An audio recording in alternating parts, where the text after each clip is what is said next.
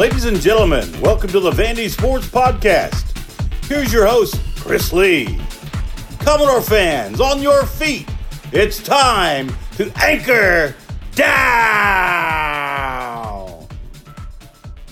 Welcome to the Vandy Sports Podcast presented by Dr. Jody Jones DDS. We're part of the 440 Sports Network. I'm your host, Chris Lee. Our guest today, Andrew Allegretta. We're doing a show after Vanderbilt's Thursday night win over Missouri. One thing I wanted to hit today was the Carter Holton situation, so you'll hear Andrew speak about that. Andrew appears on the guest line that's presented by Sutherland and Belk, a family owned injury law firm. If you or a loved one has been hurt in an accident, call Taylor or Russell at 615 846 6200. See what your rights are and if they can help. Now, on to our interview with Andrew. Andrew Allegretta joins us today. He is coming to us live from Columbia, Missouri, where the weather is nicer there than it is here. That's an unexpected twist this time of year. But in any case, uh, one of the few places where it looks like they might actually play three games of baseball this weekend. Andrew, thanks for joining us. It was an interesting night of baseball for the Commodores in a couple of ways. Yeah, in several ways. Um, how about winning the ball game on a relay from center field to third? yeah, uh, that one definitely gets filed under. I've not seen that maybe ever. Not that it's incapable of happening, but uh, that's not something I've seen. I think in calling games. So yeah, very unique. Yeah, nor do you usually see a catcher make the last out at third uh, in a game, but that happened. Um, and, and, hats off last night to Enrique Bradfield for um, being heads up on that play, I guess is a good way to say it. It, it didn't hurt that it took a, a, nice bounce his way, but yeah, that's not a way you expect to see the game end. Let's talk about the way it started, though, because I know a lot of the talk coming out of last night was about Carter Holton and his health. And I've got to be careful in what I say. I got some stuff in confidence, and I'm trying to think of the best way to to express it without betraying a confidence and, and without setting off alarm bells. But the, the choice of words, and I did press in on these a little bit, lends me to think it is more load management than it is an actual injury that is being monitored. It, maybe you want to put it a certain way, but soreness was the term that was used. I, I think rather than use a choice of other words it might have given some other connotations. Um, anyway, that w- what was explained to me privately. I'm not going to sit here and tell you that because you know how these things can go, and you know how people like to mince words. But I think what we both believe, and we talked about this before the show, is that it's more of a load management issue than it is a smoking gun of an injury. Maybe you can say it better than I did. Who knows? We'll find out. Um, I think right. let's start with the basic. Um, Carter's fine. He's not injured. He's not hurt. Um, in the pregame interview with me, Coach Corbin did use the word soreness, right? So I understand why that word gets out there. Um, and I'm not attempting to put words into Coach's mouth by any stretch. But I think both you and I have an understanding on how words can be perceived. Like not to get professorial, but connotations versus denotations of words. And I understand how soreness can go from, hey man, I stubbed my toe and my toe is a little sore, to, oh goodness, he's sore, he's hurt. Those are two separate things. And Carter is is not the latter. Um, my interpretation, talking with Coach, um, both at the hotel and both in our pregame conversation and just being around the program is again not to change words for anybody but to me everything that i receive is more of a fatigue slash load management situation right it's, yeah um, it's a short week so he's got one less day of rest you could, in theory, I suppose, bump Carter to today, but then all of a sudden you've got issues with Hunter and Devin and reworking all of their stuff. So if you've got a kid that's feeling a little fatigued with his arm at the moment, not 100%, perhaps 95, but not 100, then let's give him a rest. And Vanderbilt did this a year ago with Carter. He missed the LSU series and then came back and threw game one for Vanderbilt at the SEC tournament. They did it, if I'm not mistaken, two years ago with Jack Leiter. And I think someone yep. told me they did it a couple of years before that with Kumar. So this is not an unusual situation. And I think the blanket statement to start with, not trying to hide, not trying to dodge anything. Um, and and coach would say the same thing. Like I asked him about it at the hotel yesterday. Like, what do you want me to say about this? He goes, we're not trying to hide anything. He's a little bit sore. It's a short week. We're just going to give him some rest. He was not trying to dodge anything. Um, so he's not hurt. He's not injured. I don't think there's cause for concern. I think there's a kid that's at the moment experiencing a little bit of fatigue. And you talk about trying to win the battle versus the war. There's no sense in trying to win the battle if you can't win the war.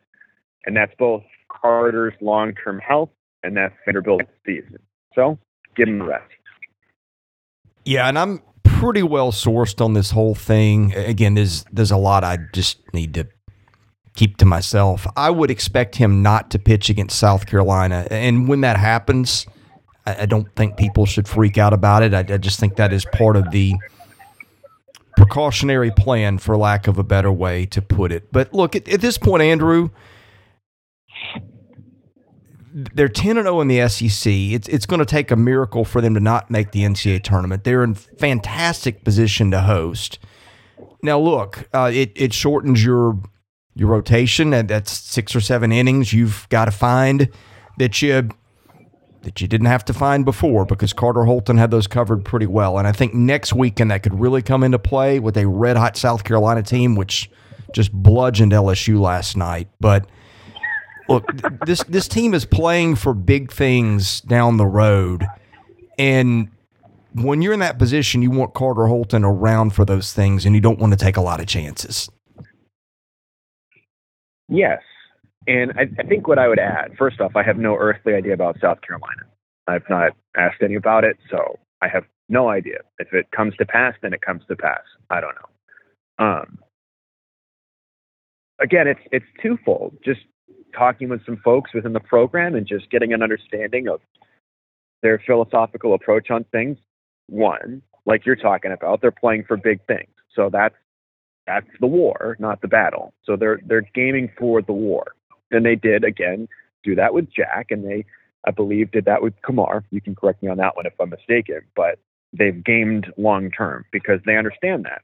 And the second piece of it is not to be totally self focused, but protecting the player. Like understand what's on the line for guys like Kumar, Jack, and yes, Carter Holton, who certainly projects as a first round draft pick this season.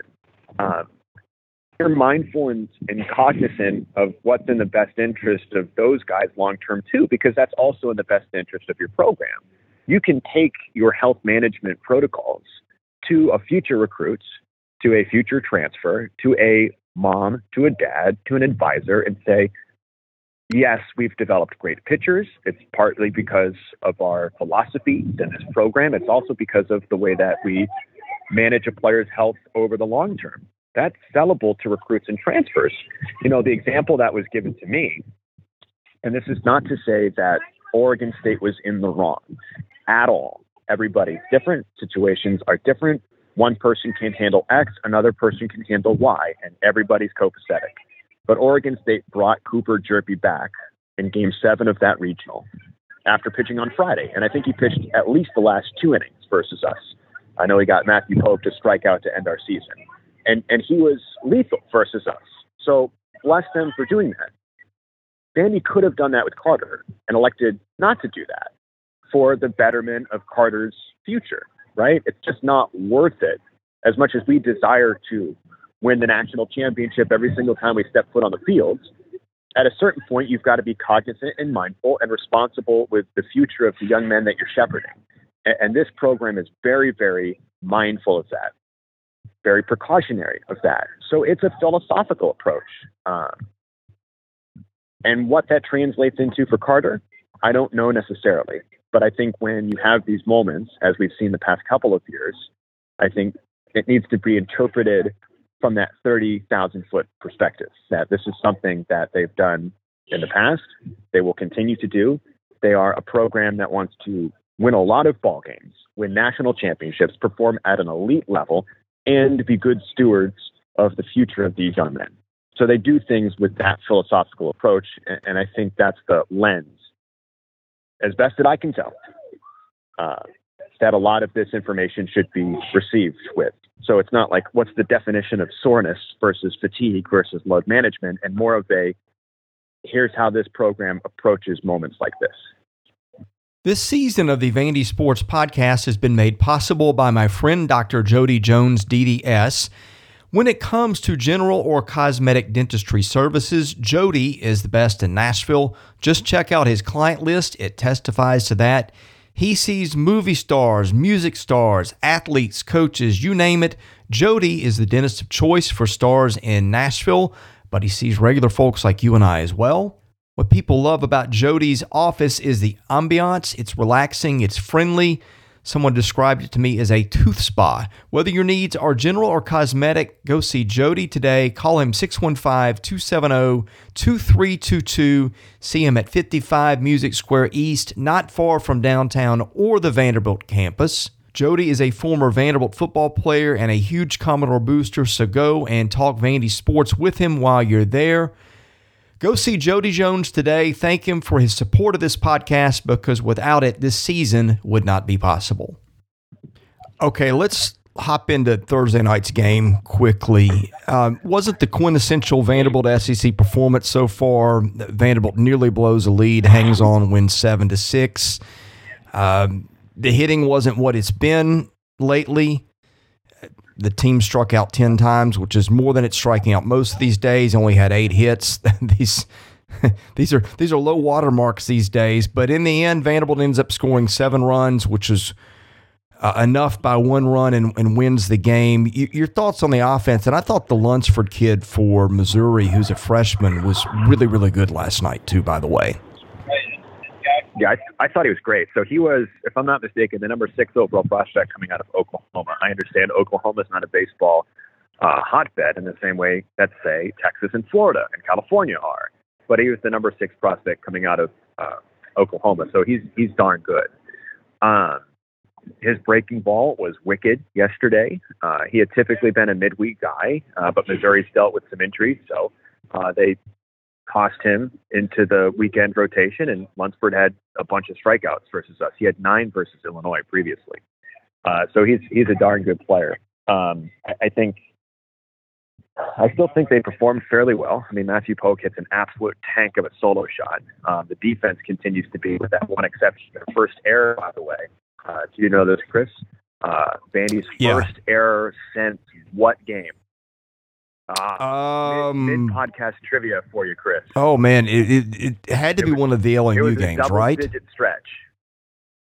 Close, very close. It was the Belmont game. So the winning Okay. streak was 12. The errorless streak was 11. Um, so that little snafu with Austin on the pickoff move is your first error since then. It was on the pitcher, so it Um, really I- I doesn't still count, right? Yeah, that's, yeah, that's right. That's right. I, I think the defense continues to be exceptional. Um, I think, and certainly expecting them to cakewalk through the SEC is is, I mean, like it's fun while it lasts. Um, but there's going to be moments like this. I think. I think what I would extract from maybe the past couple of games is this team's. Uh, not to get too cliche, but resiliency is is starting to show itself. It's Bryce Cunningham gives the grand slam to Connor Tate, uh, and then responds by retiring 11 of 13 batters to take it to the finish line. And the offense, excuse me, has plenty of confidence to put up eight more runs.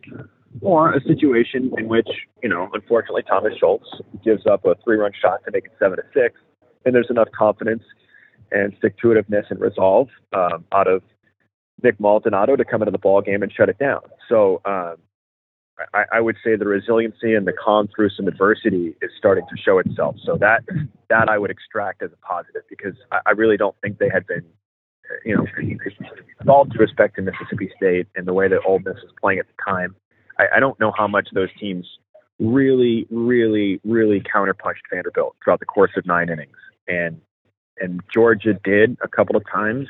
and Missouri did last night. So withstanding a few of those counterpunches and getting back up and winning ball games was necessary. And I think they've shown that the past week. Wasn't the greatest pitching performance last night. I, I thought Cunningham responded pretty well after the home run, only gives up one more run. The strike zone was brutally tough last night, just from TV. Uh, I, am not saying it was bad. Um, if, if you missed the strike zone by an inch, then it's it's a ball but it looked to me like a lot of his pitches were close. He walked four in four and two thirds. That's not common for him. Uh, Ginther came in. Ginther's also got pretty good troll. He had a little bit of trouble walking two and two innings. Uh, Schultz just didn't pitch well at all, and, and then Nick Maldonado closed the door at the end as he's done all season. Uh, again, I kind of like the offense. wasn't the greatest performance, but it was good enough. No, I mean like uh, Chris Maldonado comes through with a really significant two-out hit, right, against a guy that has been giving them fits for the better part of a couple of innings. That's that's a really nice moment about a young hitter who's understanding the breaking balls once from throwing and, and handles it with enough confidence to get a single back up the middle. Uh, the strike zone was hard for me to tell from my position. Uh, I'm not bemoaning anything. Uh, I was just a little bit off center, um, so I really I couldn't tell great. It, it struck me that the the corners of the strike zone maybe got a little bit tight, and then January the home plate umpire was giving you the pitch up a little bit. There was some breaking balls that landed high in the zone that I was like, that's interesting. Um, but eh, you know, anyway, I I I walked I walked out. If you're gonna, I'll, I'll talk to coach about it briefly today. Um, broadcast starts at 5:45 here, coach. At about 5:50 across the Vanderbilt Sports Network from Learfield, Chris. Um, I, I would say, I would I would say I would say the walks on the pitching staff, and then the two base running mistakes. Um, you know, got to be careful. Um, you get into a tight game with Tennessee or South Carolina, and that and that one mistake costs you a ball game. So, you know, I, th- those would be the two things I walk out of that ball game going, oh, let's clean that one up. All right. Any parting thoughts? I know you guys will have the call on Good Friday and on Saturday. Tell folks where to find it. Anything else uh, of a housekeeping nature, maybe that you want to get into that we didn't?